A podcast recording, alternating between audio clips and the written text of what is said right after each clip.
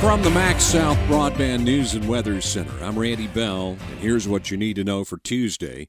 The official death toll from Friday night's tornadoes in Mississippi has been reduced to 21. The Mississippi Emergency Management Agency says during a disaster, numbers are likely to change. Governor Reeves had said on Sunday that it was possible that some of the 25 deaths initially reported might not have been the direct result of the three tornadoes, which were on the ground for a combined 125 miles across nine counties. The new numbers show 13 fatalities in Sharkey County, three in Humphreys County, three in Carroll County, and two in Monroe County and MEMA is reporting a total of 1,671 homes damaged. The National Weather Service is forecasting the possibility of more severe storms later this week.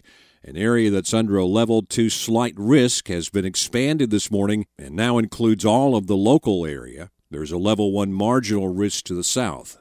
Flu season's not over yet. The state health department says the statewide flu rate edged up just slightly last week, with 2.6% of patients seeing their doctors having flu like symptoms. The CDC says Mississippi is still classified as having minimal flu activity. One of the local public health districts saw more cases last week, but the other one dropped.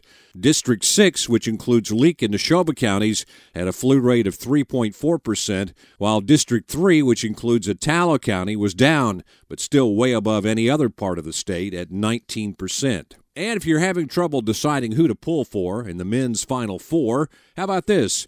The roster of one of the teams includes two former Mississippi Community College stars, one of them who played at Holmes. Brandon Weatherspoon has been getting a good bit of playing time in the NCAA tournament for Florida Atlantic. His coach at Holmes, Jason Flanagan, says Weatherspoon helped to lead the Bulldogs to the National JUCO tournament, and now that he's on the big stage, it's a lot of exposure for Holmes Community College. He's playing for Florida Atlantic but he's also playing for Holmes Community College. One of his FAU teammates is Isaiah Gaines, who played at Northwest. Flanagan says that's huge for Northwest. That's huge for Holmes.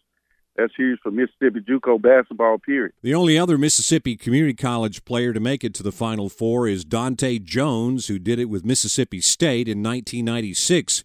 He had played his JUCO ball at Northeast. Find the latest news and weather online now at breezynews.com, kicks96news.com, and cruisin98news.com from the MaxxSouth Broadband News and Weather Center. I'm Randy Bell.